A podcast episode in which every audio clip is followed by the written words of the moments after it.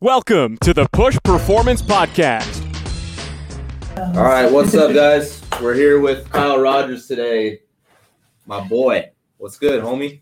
What's up? Thanks for having me on. Absolutely, absolutely. Looking forward to talking with you. Um, so today we brought in we brought in a lot of guys today. We got Jordan, we got Eric, we got Taylor, we got Brandon, we got Eric Eric Miller, our, our great intern from what school? Tarleton? Not Tarleton. Truman State. Truman State. Truman State. All right. Then Ashton. Hello. She told me not to introduce herself, but I did it. So, but yeah. Uh, so Kyle, what's good, man? Tell us what's going on with you. Yeah, uh, just um, you know, I got my new place up and running here at uh, New Level, um, which is in Puyallup, Washington, and uh, you know, just training guys. We got a college group. We got some high school guys sprinkling in when they're not playing, and uh, you know, just kind of just doing doing my thing, training guys. Love that. Love that. That's what you're good at. Uh, tell tell me a little bit about what you're doing out there. Like what's what's different than what you're doing now versus what you used to do in the past with the facility and all that. Yeah. So um, I guess for those that don't know, I was at Driveline for three years, um, and then took a job at Cal State Northridge as the director of strength and conditioning there, um, or director director of athletic performance, whatever you want to call heard it. had fun there. Yeah, really good time there. Um, such a good time. I can only make it a year. Um, and uh, so I guess a big part of why I came back um, to Washington was um, I think kind of like one of the things that I'm I don't want to say best at, but one of the things that I think makes me a good strength coach or a good coach in general is just my ability to kind of tie the strength and skill together, the integrative piece, um, which I didn't really get to do at Cal State Northridge. And so coming back and kind of going to the private sector setting allowed me to um, get back on the pitching side of things. Um, when I started at Driveline, I would spend like my first half of the day on the throwing floor, and my second half of the day uh, in the weight room, and then kind of transition full time to the weight room just based on kind of need. But I still had like a really big hand in what we did on the throwing side of things. Um, and so coming back um, just allowed me to kind of get back into that. Um, and then I guess in terms of like what's different from what I'm doing now at what we'll call like Rogers Performance at New Level, and then what I was doing at Diamond Sports um, is now I'm essentially just an independent contractor. I'm running my own business out of this space. Um, it's a much bigger space, so it allows me to do a little bit more on the pitching side. Um, my old space at Diamond Sports was like uh, I mean, Taylor can Taylor can attest to this, but it was like literally probably a twenty by twenty space. We had four racks and a plyo wall all in the same area, and so I couldn't really have guys throwing, lifting at the same time. Um, and like I could only have like two guys throwing on the plyo wall at one time, and so um, now I've got you know designated areas for throwing plyos, for throwing bullpens, for lifting, for running. Um, so yeah, it's just a, a bigger space to kind of allow me to you know do everything that I want to do. How are you how are you managing your days with uh like the throwing portion and then the lifting portion? Are you guys having like one one set like first thing you're gonna do is you're like kind of your preparatory blocks and then you're gonna have guys throw and then you all lift or how, how are you doing that? Yeah, it's a little bit different depending on like whether it's my college group or my high school groups. College groups are a little bit more like I would say um, probably similar to like what you guys do with like uh, a little bit more individualized programs. Um, they're a little bit more autonomous too, where they kind of just come in and like pull up their their programs and get rolling. Whereas the high school groups are a little bit more, all right, we're going to do everything as a group. We're going to do the same things, um, and that way I can kind of keep my eyes on them a little bit more. But yeah, so come in. Um, kind of dynamic warm up preparatory stuff um, so it's it's interesting because I have like two or three different like quote unquote warm ups, um, but I, I don't like to think of them as warm ups. I like to think of them as like cognitive prep stuff. So like the like if we're preparing to throw, like we're preparing to do a little bit different movements than we're going to do when we're preparing to lift. Um, and so we'll do um, like our cognitive prep stuff before we throw. Then we'll do go into you know a lot of the Driveline protocols, the J bands, wrist weights, shoulder tubes, um, and then throw plyos. And then guys will have different different stuff for throwing, whether they got a mound day or uh, long toss or whatever they have, and then we'll come back and then we actually go through a dynamic warm up then, um, where we do a lot of our like sprint work and stuff, and then after that we'll go into like our lifting cognitive prep. So like that's going to be a little bit different based on whatever those guys are doing for their lift. That's dope. Yeah, I mean, it's well, coming from experience on our end is like it's hard as shit for us, right? You just even as strength coaches and uh, pitching coaches and all that, like collaborating together, right? Um, which we do a really good job of. You know, that's why we have a pretty large staff. But I could not imagine trying to fucking do all that shit by myself. You know what I mean? It's- yeah, there there are definitely days where I'm like, and I've said it to like some of the athletes here, I'll, because like if we've got, you know, let's say we've got a group of guys and like two of them are doing pull downs and one of them's got like a mound blend and one's got like a pitch design, and I'm bouncing around from spot to spot and I come back and I'm like, fuck, we got a lift now too, and I got to watch that, and I like look at one of my athletes and be like, fuck, I need an intern.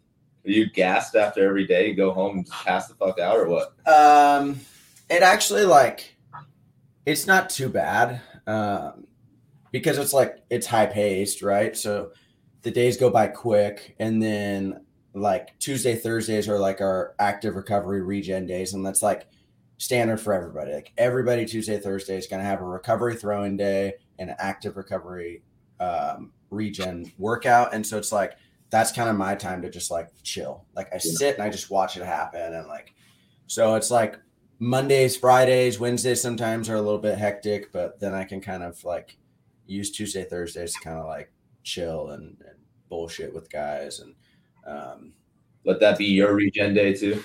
yeah, for sure. For sure. That's, I mean, that's kind of how we run it. Like we're doing our high days Monday, Wednesday, Friday, essentially, and then our low days will be Tuesday, Thursday. And thank God for all these guys. We have a rock star group here, right? But like, we're still gassed on Tuesday, Thursday sometimes. You know, it's just like guys are doing their tempo runs, or guys are doing their recovery throws, or guys that are needing X, Y, Z on their movement stuff, or mobilities, or whatever it may be. And it's just like we're still over coaching, right? Wouldn't you guys say that? Yeah. It's just like, but some it's like some days, just like yesterday, I was like, dude, this is awesome. Like, chill day, slow day. You know, a lot of guys bang Tuesday, Thursdays. I've noticed, even like even at the higher level, like the pro guys, right? They want to stay home with their families. Right. Mm. So the college guys are pretty good, I would say, about their their recovery days. College Um, guys are probably the college guys are probably the best. High schoolers and the pro guys are probably the worst on that. I mean, not the worst. I can't say that, but you know, they they Yeah. might do stuff at home or whatever it may be.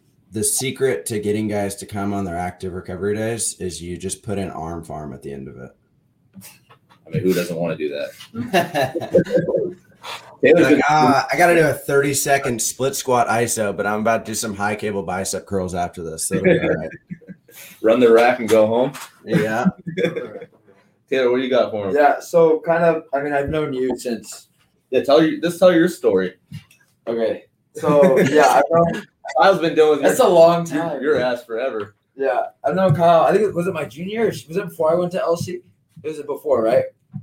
We Well, let's see. You came to the Bulldogs when you were what, 16, 17? After 16 you. 16 you Yeah. buzzed, you, you bounced and came to Yep. play for me and Jay when you were 17. Yep. And then I don't. Had you you hadn't started the strength side yet, have you? Had you? No, because I was no, I was I was still in college, so I was just coaching you and I came home for the summer.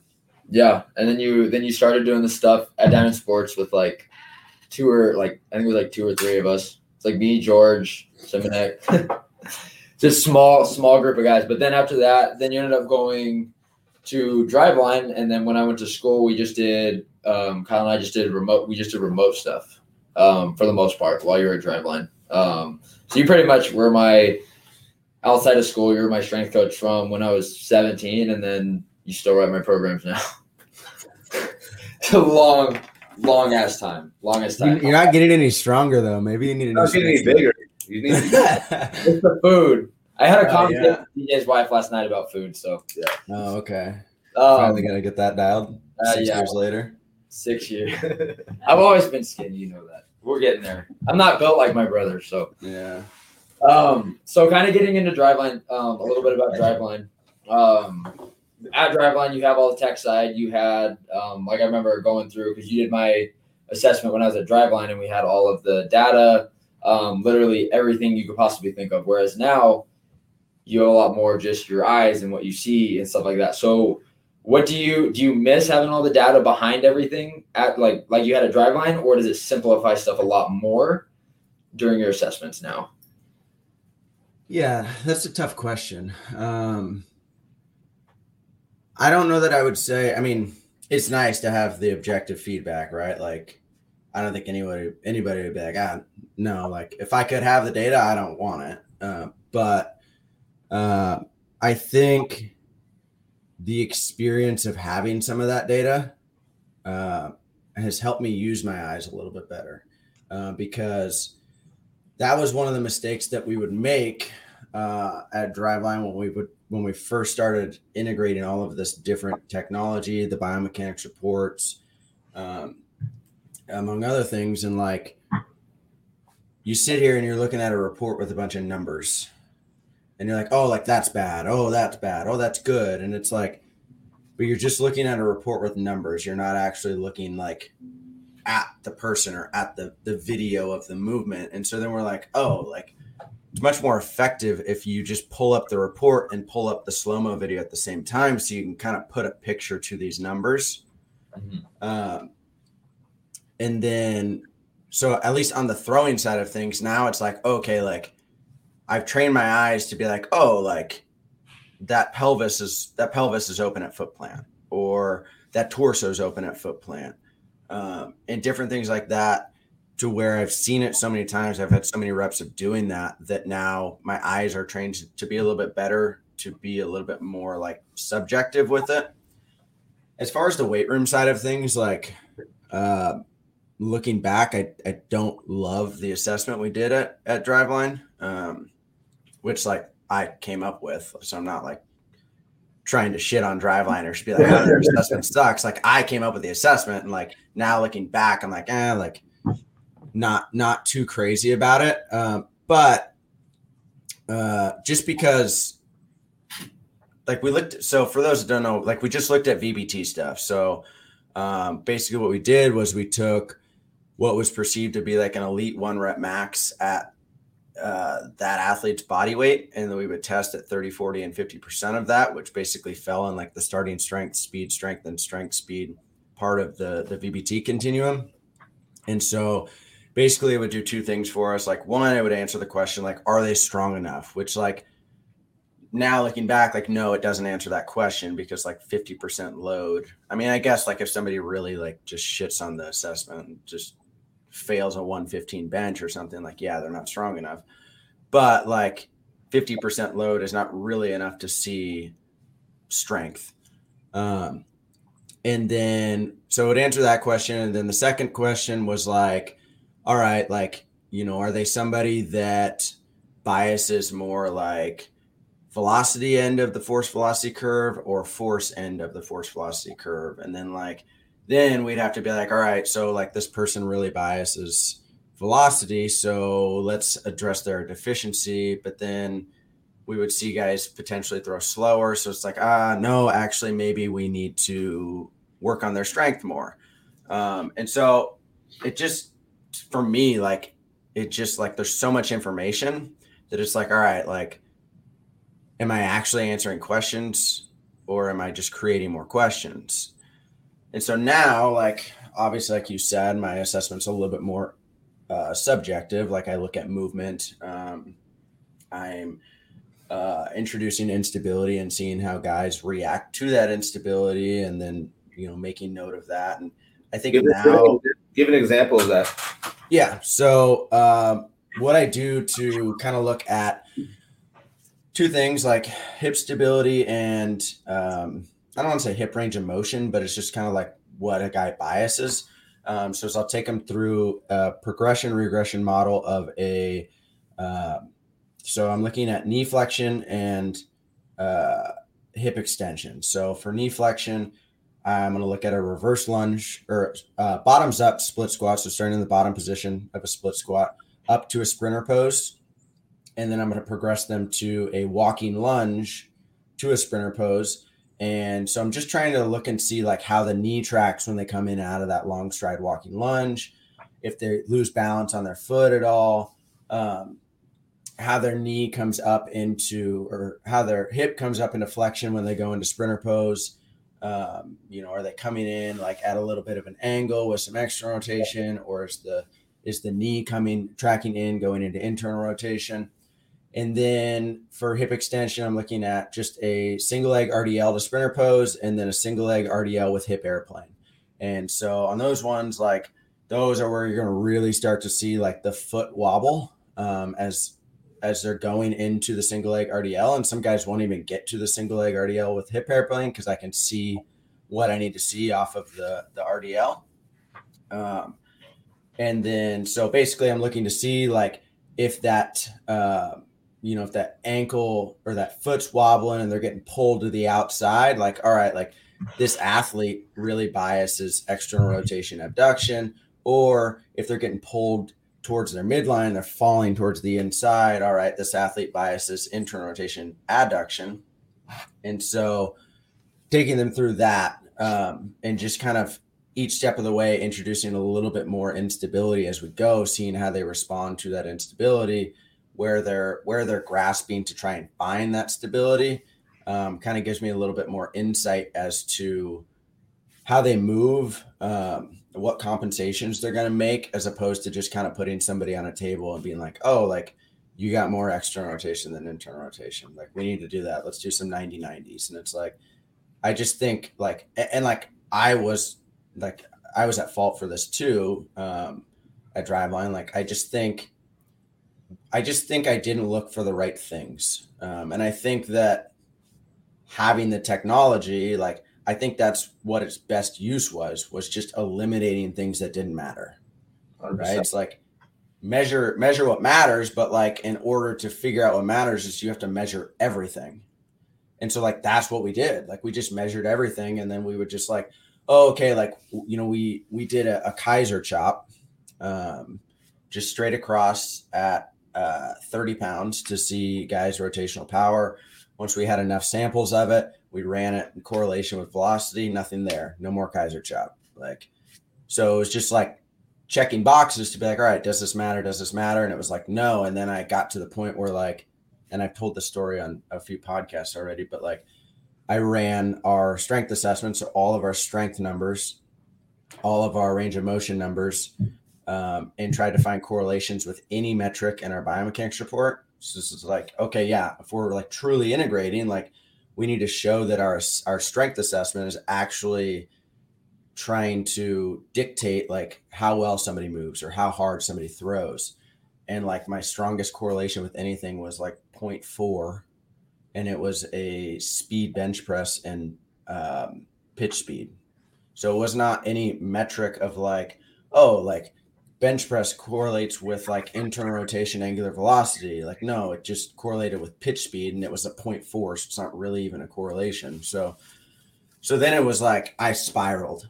I'm like oh my gosh like i'm i'm doing these eight assessments every day and none of none of these metrics in my assessment correlate with anything we're doing on the pitching side. And so then i'm like shit maybe the weight room doesn't matter like maybe nothing matters in here. Like maybe like I seriously like as somebody who like I would say like specializes in like the integrative piece, like I went down like a dark, dark path of like maybe I just need to build the engine. Like just get guys stronger, more robust, more explosive. But then like like I said, like it just led to more questions. So then I'm just trying to figure out like, okay, well, like what does matter? Nobody knows. Um, no, right. No, nobody knows. And like, you know, like that's like I think like I've evolved from my time at Driveline of thinking that like training a uh, barbell split squat and a split squat overhead throw with a med ball trains the lead leg, or like oh like you know if we can have a higher deadlift and put more force in the ground, like our, our lead leg will be better. And it's like, no, there's no correlation at all with squat, deadlift, and lead knee extension angular velocity. Like, I mean, all that all that's going to show me personally, right, or us or whoever, right? If one side's an flexion, the other side's an extension, right? One you got knee hip knee knee or hip extension and hip flexion on one side, and then you're, you're expressing those capabilities, and then you switch sides and they suck at that one side. Like, all right, we lack hip extension on that side, right? Is that your is that your back side? Is that your lead side? What is what's going on here? And like, all right, we'll look at your TrackMan report and are you missing arm side up? All right, it's because that you're not getting that back hip into extension, or you know there might be some kind of correlation, right? Right. But we don't we don't know. Like truthfully, Right. you know, and it just goes back to the conversations we've always had. Is like, why are we fixing your deficiency when you're throwing 97 miles an hour? You're never fucking hurt. Like you're a big league all star. I mean, what are we doing? You know what I mean?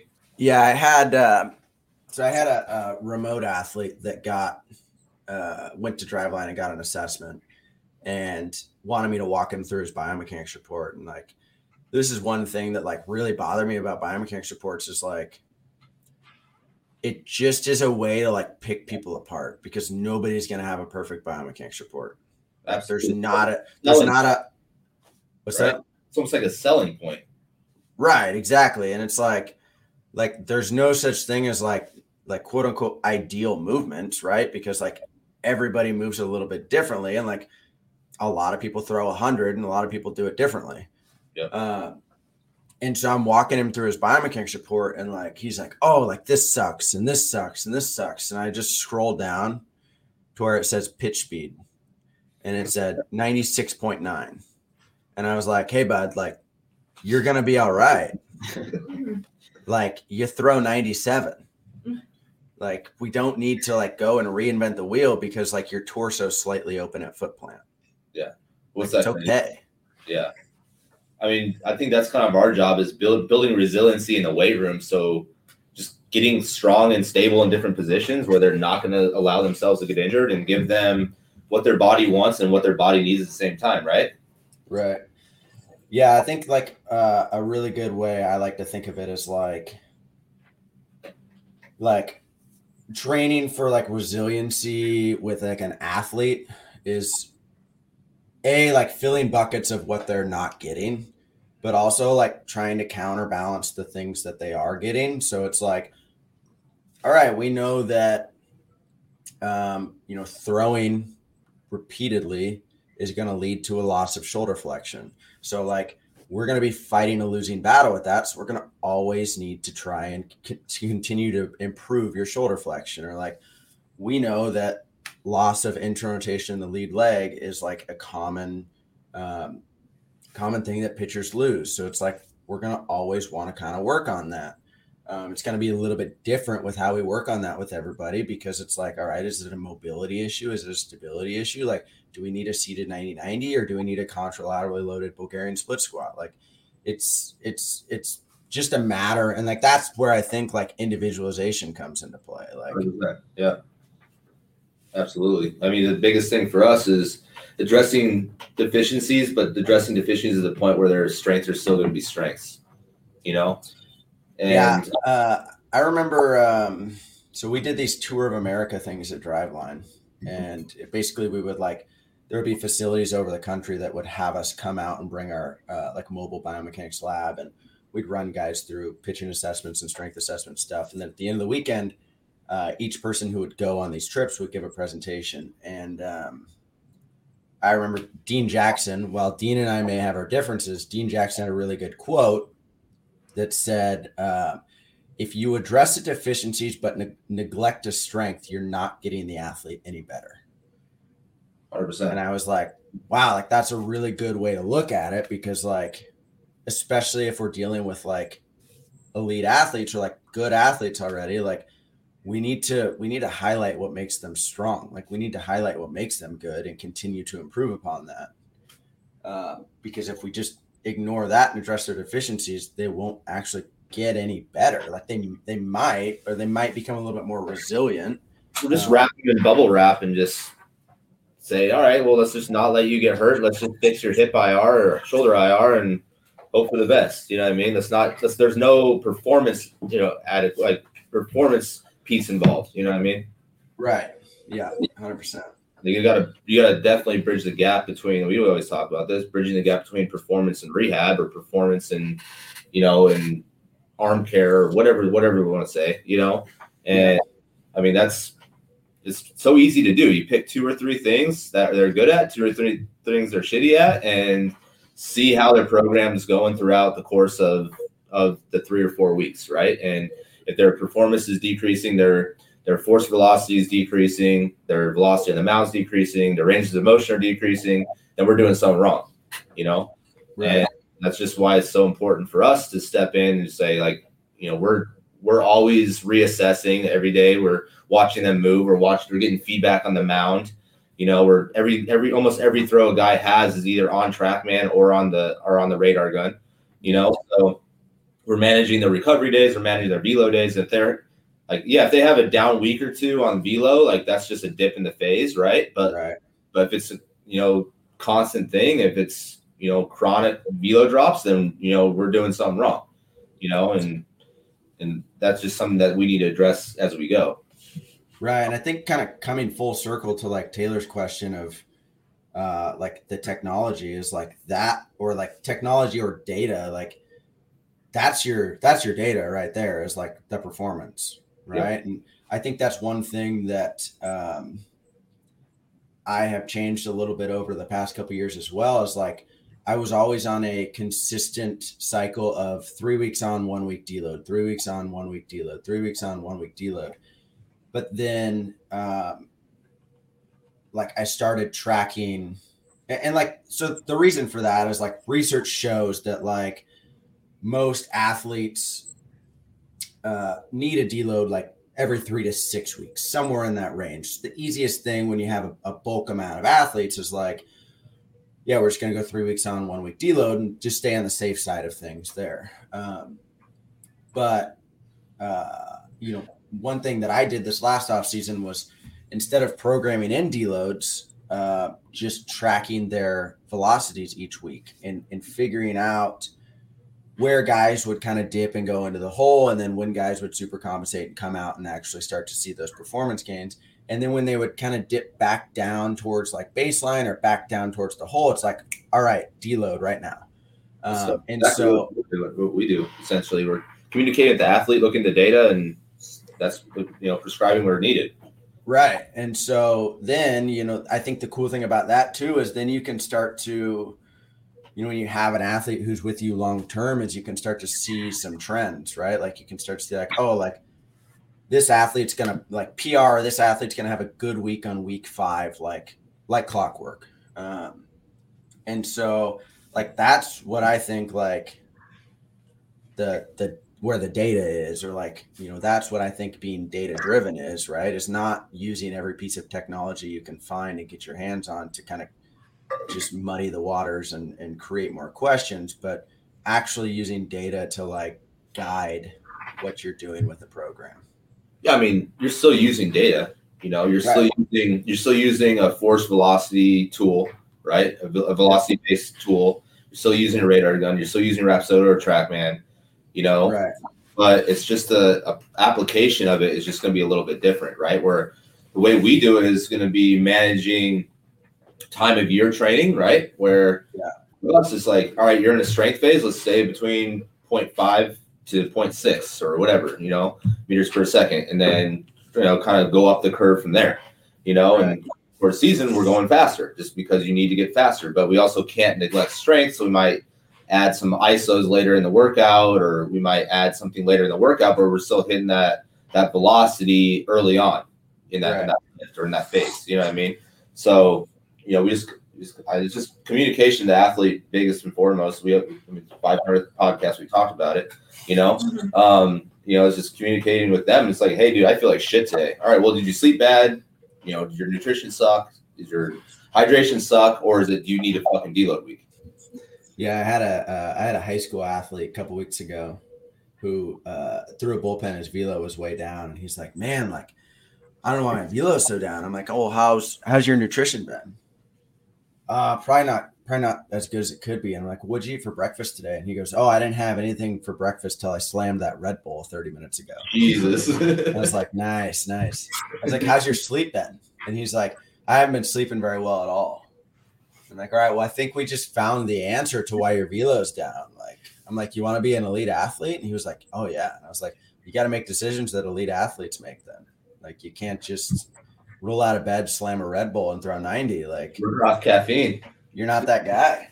Yeah. What's You are not that guy. You're not, you're not that good. There's guys that can do that though, which is Oh, for sure. But like that's that's what I was trying to explain to him that like there are guys that can do that. There are guys that can, you know, get hammered the night before, wake up, slam a Red Bull and, and throw a hundred. Like, but that's not you. Like you just had to bust your ass to, to top 90 once this last off season. So like you're not that.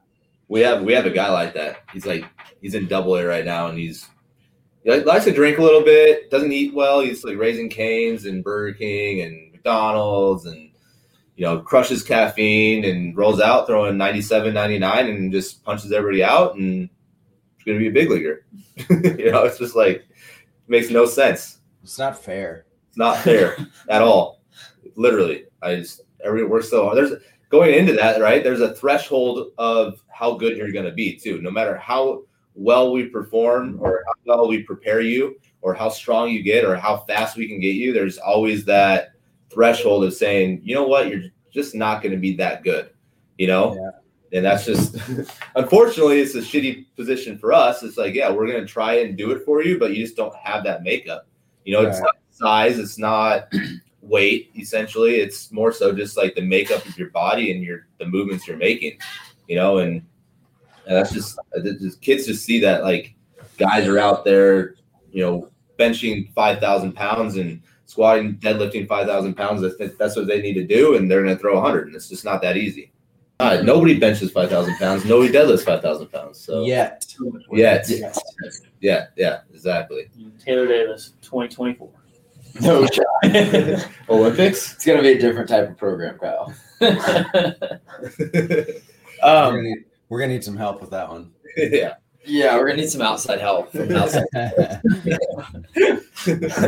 um, so getting into like, so you have your strength assessment, which we already talked about, but then you get into the pitching side. And I know for us, um, we talked to our pitching guy Noah a lot after like our strength assessment before he'll do pit, his pitching assessment, and we'll kind of see a lot of similar things.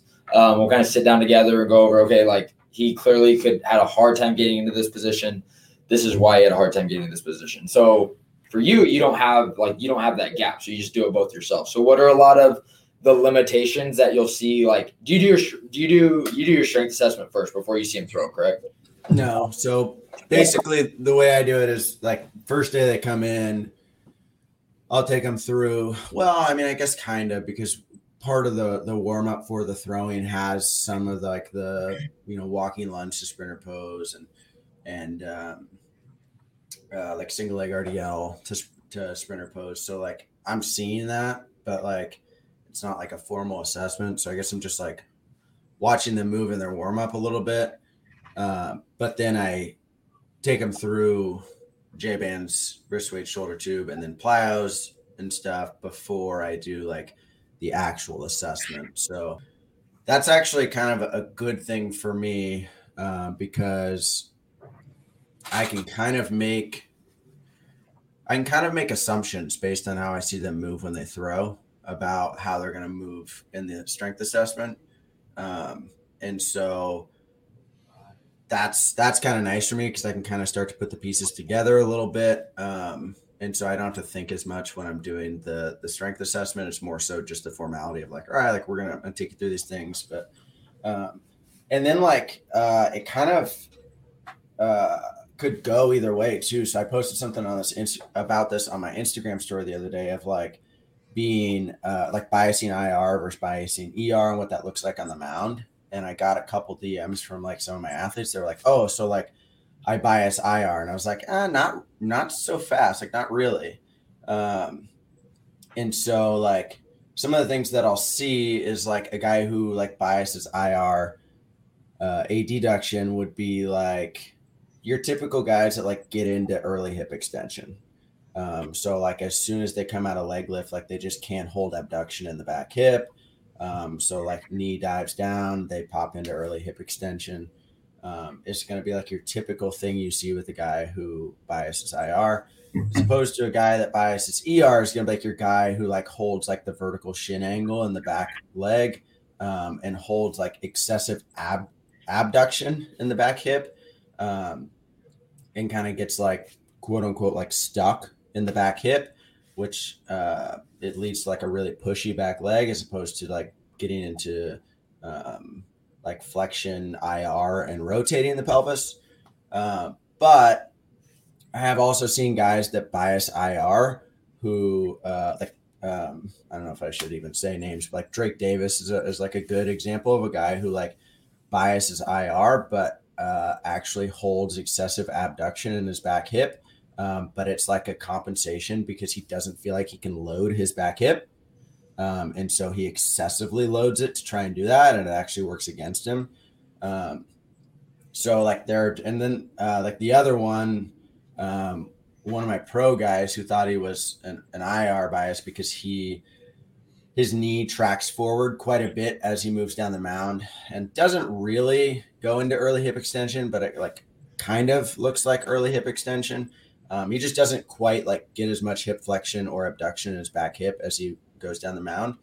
Um, but I think, like I said, like we don't know anything, but I think it's because like as he goes to kind of rotate his pelvis, like he runs out of internal rotation um, with his femur, and so like he kind of bounces out of that pelvis counter rotation, and so like um, he can't, he essentially just can't rotate on a fixed femur, um, and so that kind of bounces him out and puts him into a little bit of early not necessarily early hip extension, but like early like internal rotation, I guess.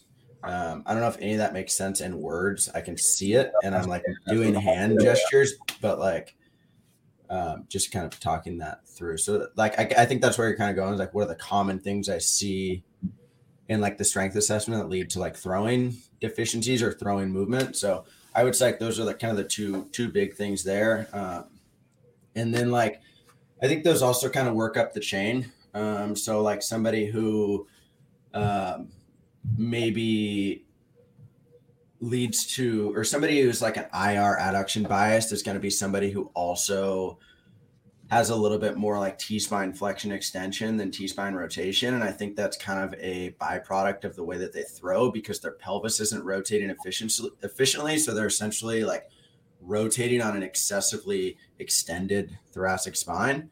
Um, and so it's just like an adaptation that they've developed over time. Um, and so like all that stuff, like you'll see um, in the assessment, but like like I said, you can kind of watch the way they move um, and and kind of predict or guess what they're going to move like in the in the assessment. And so, um, you know, a guy that just like doesn't efficiently rotate his pelvis um, and like gets super extended, like and like you can see this stuff too, like with Trackman or Rapsodo, like a guy who's got like a super vertical um, spin direction, like really close to 12 o'clock, like backspins it really well, is like probably a guy who doesn't really um, like rotate his pelvis as efficiently as he could. And so he's getting all of this thoracic extension and like a bunch of lateral tilt Lateral- in his yeah, uh, lateral position. for sure. Yeah. Yeah.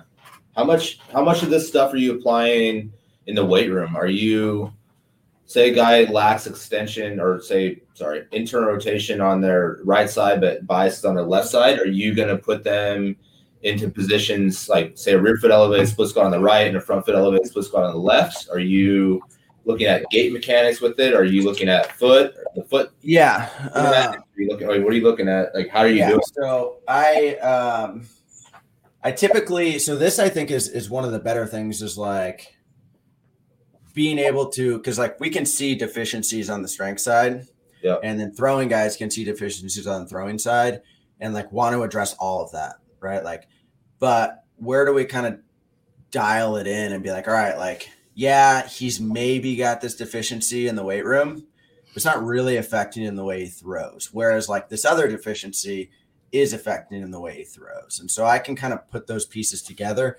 But yeah, so to like address uh, like a lack of internal rotation or lack of stability in internal rotation, yeah, I'll go like rear foot elevated, um, split squat um, or like a long stride split squat uh, with a contralateral load, like suggesting rotation into the lead leg, or like a guy who um, lacks extra rotation, I'll go uh, like a, a, front foot elevated with a, a ipsilateral load, or like a short stride lunge with an ipsilateral load, um, and then just like just kind of biasing the you know the gait cycle and you know those guys are just going to hammer home uh, contralateral load or ipsilateral load and, and, trying to mimic those those different stances of gait cycle.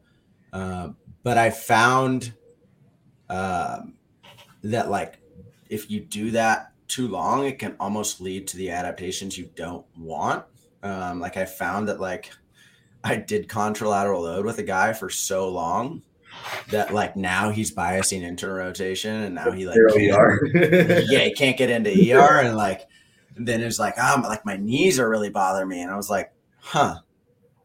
And so then I like switched him to uh, ipsilateral load for a month and it, it like worked out. But you know kind of like what you were saying earlier that's just like a a guess and check right? Of like yep. you know uh, you know you write the program you track how guys are doing you reassess them every few weeks and, and you make changes when you need. And like, uh, unfortunately, we're not always ahead of the eight ball on that.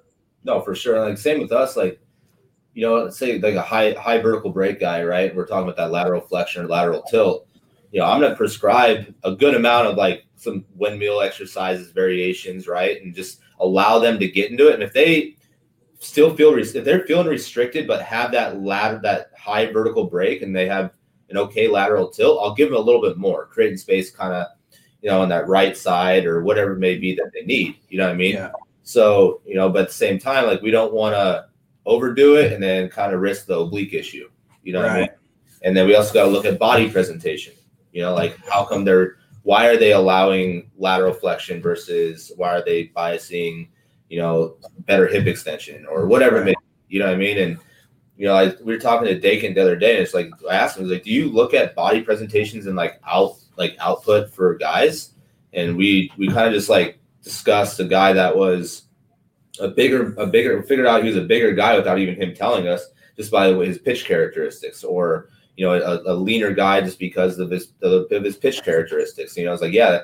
And then he does better in the weight room with the squat. He does better in the weight room with the deadlift. He does, you know what I mean? So yeah, um, you know that, that's kind of our feedback right there. You know. Yeah, I think I think that's the next big big thing, right? Is like being able to uh, kind of predict. Let's say like kind of predict pitch characteristics or pre- predict things like that based on guys how guys move. And it's funny, I I interviewed with a, a team this last off season, um, and I said that in my interview, and I saw all of them smirk, so I I knew immediately like they were already onto it. Yeah. I was like, shit, I'm not ahead of them. Um, but yeah, I think that's like the next thing is like a like seeing how somebody moves on the mound to be like, oh, you know, like he's gonna be, you know, like a, a high spin vertical break guy. oh, he's gonna be a sinker slider guy. Um, but then also being able to peel that back a little bit more and kind of, you know, like some of the things we're talking about is like, oh, like these movements in the weight room typically correlate with a way that guy a way that the guy moves on the mound that's going to lead to those pitch characteristics. Um, and I think that could be uh, kind of a big ticket to like pitch design, right? So, like, if a guy, let's say we have a guy that's like, you know, like a 1245, 115 axis, and he's kind of in that like, uh, I don't want to say danger zone, but he's in, like right on that uh, like spot where he's like 15, 16 inches of vertical break. And it's like, all right, do we try and increase his direction and get him to more uh, closer to 12 o'clock, or we would try to get him some more some more run and sink and get him closer to 130. Um, and being able to kind of look at some of the things in the weight room and kind of manipulate the way he moves there to manipulate the way he moves on the mound to try and get him either direction, depending on kind of what we think is more natural for him. I mean, yeah, you see that in the big leagues, right? You see a lot of the guys that are higher vertical break guys are kind of built the same right? right?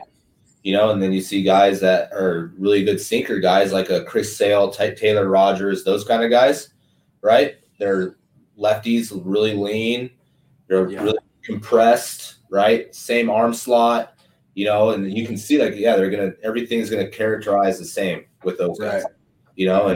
And for us, is like body types play a big role in how you move not only in the weight room but on the field. You know, not just on the mound. Like look at like Christian Yelich, Cody Bellinger, how they rotate as a lefty Right. versus like a Mike Trout, a bigger bigger human as a righty. It's like really really fights that really forces that rotation, right? Right. Bellinger and Yelich just actually just rotate cleanly. You know, Right. throw out the the forces and the gases and you know the right turn analogies, all that kind of stuff. But like just the way they they're built allows them to rotate better Right. And just better output that way. Yeah. Hundred percent. That's something that that we've been diving into. Is just the the body the body type tells us first and foremost what they're doing. The structure is there for a reason, and it, you know we don't want to take away what they're good at. Going back to that, and that's their body. Right. You know, we're not going to overhaul a wider human being to be completely compressed, and then he's going to just lose everything he's ever worked for. Right. Yeah. You got that? Um, I know, yeah, we were kind of talking about. I think you dove into a little bit this offseason with like the hitter, like working with hitters, and I know for us at least, we work with a lot more pitchers than we do hitters, and I'm pretty sure you're pretty close to the same as well. Um, but I know you worked with like you like you worked with Troy this offseason, and a couple other hitters. But we were talking about, um, and I think you put a post or two up about it, but like training the position. I think it was like with a landmine press or something like that Yeah. But training the position of like how a guy would swing versus how a guy would throw. So I wanted you to dive in a little bit and talk about like that positional sense of like the hitting versus the throwing. Yeah. So this was actually something. So this was a conversation I had with Killian Hamilton, and he actually opened my eyes to this. And um, it actually started out. Um, I posted. I posted to my Instagram story somebody doing uh, like a contralaterally loaded landmine press, and Killian just like replied to me and was like, "Hey, like, try uh, try ipsilateral load. Like allows for uh, better scapulohumeral rhythm, and um, like started saying something else. And then he was like, "I've also noticed that the pitching delivery is very ipsilateral," and I'm like, "What?" Because I'm thinking like, all right, like you know, one of the things that we focused on most when I was at Driveline was like lead leg block, block and brace, because it was like the thing that had the highest correlation to um, throwing velocity. And so, like, I'm thinking, like, all right, a braced left leg with a like reaching right arm is contralateral to me. But then, like, honestly, when I made that post, and like this, I guess I can, I'm to sidetrack a little bit, but like, this is like a big reason why I use social media is like to try and organize my thoughts and like take things that I've learned and like it's like taking things that you have learned and like actually understanding them and like putting them in writing to kind of I don't know show that you know, okay yeah I understand this concept. And so uh you know I took a slow-mo video of uh Troy Johnston hitting from the front and then I took a video of him doing a contralaterally loaded landmine press because that was the other thing Killian said. Pitching's very ipsilateral, hitting's very contralateral. Um, and then he was saying, or so, so then I took a video of uh, Damon Jones throwing both left handed, so throwing slow mo, and then a video of him doing an ipsilaterally loaded landmine press. And essentially, like what it is, is it's it's not so much like the movement itself being, I mean, I guess in a way, ipsilateral, but it's like more so like how the core is stabilizing. So like where is lateral flexion happening during the movement? And so like when you look at like an ipsilaterally loaded, like at the at the bottom position, like we're having to resist like laterally flexing to the side that has the weight. Um, and so like same thing as like pitcher delivery, like think like bottom of the leg leg kick, like either arm extended at the side or like arm pulling back into scap retraction is like same type of thing, like having to resist that lateral flexion to the left side. Uh, or I guess for yeah, for a lefty to the left side. Yeah. And then into um like ball release, you see that left side is now like fully lengthened and we're laterally flexing or resisting lateral flexion on the right side. It's like same thing, like now we're going from that bottom position of landmine press to the top position of landmine press for that left side. If we're doing a landmine press on the left arm, like left side is fully lengthened, right side resisting, flexing to the right. Um, and so, like, it actually took me taking the videos of the swing or the the throw and then the landmine press and being like, oh, that's what he means. And so I took the videos, I looked at them, and then like opposite thing for um, it will be opposite for a hitter uh, because they're tilting the opposite direction at uh, like ball contact or whatever. Um, and so I've I've now explained the pitching, and I can't get myself to explain the hitting um, because my my I've said too many words. Um, but uh, like, uh, and I don't know. You guys can maybe link the post when I say this, and you can kind of see the picture because I feel like it's something that's hard to explain in words without a visual as well. Um, but it's essentially just like where is the where is the trunk resisting lateral flexion and landmine press first on an ipsilateral loaded side versus literally just opposite what you said, though, right? what's up? It's literally just opposite what you said. Yeah, though. yeah, it's it's it's the opposite. Yeah, It's literally a complete. Take the pitching and then you flip it, and that's that's what you have the hitting. right. If, if you take you take a still photo of a of a pitcher at ball release and a hitter at contact, like they're mirrored. Yeah, your your one weight, your weight as a hitter is back. As the pitcher, your weight is forward. Yeah. Is that? I mean, that's the easiest way to put it, right? Yeah, yeah, yeah. Like, so people can understand. Yeah. you know, that's. I mean, just like think about like like the the muscle fibers are lengthened on one side and they're shortened on the other. Right. Yeah, I think that's the easiest way to to to uh, think about it. it is like lengthen versus shorten. And I'm pretty sure that's how I explained it in the Instagram post as well. It's like, Nice. all right, like bottom position, like this is shortened. It's also shortened in the pitching delivery. Like top position, it's lengthened. It's also lengthened in the pitching delivery, and like it's opposite for the hitter. So Make sure we link that post, Ash, to the. Mm-hmm. Yeah, because if people are people might want to just fast forward through this section because I don't know what the fuck I just said. you sounded smart. That's all that fucking matters. All right, good. Mission accomplished. I can I can sign off now. I Yeah. sounded smart. We're just confusing everybody. That's all right. all right. Yeah, I don't even know. Truthfully, I don't even know who our audience is. So we're talking to parents. Every po- yeah, every podcast is a different Yeah. audience for sure. It's either like we dumb it down or we just go way above our heads. yeah. Usually Yeah. get the sense about ten minutes. Hey, as as long as we have a good time and somebody learns something, maybe like that's all that really matters. I'm having a blast. That's all. That matters. yeah. Audience is DJ. Yeah. audience is Yeah. one. Thanks. Thanks, Cop. I'm so selfish. what I mean, what what else you got going? Anything else cool before we get off? no, not really. Nothing nothing too cool. Just uh just trying to train some people and build up that that client list. Yeah, yeah, you're doing a great job. It's pretty cool. I to see. appreciate it. Absolutely. Thanks for uh, letting us have Taylor. Yeah, no problem.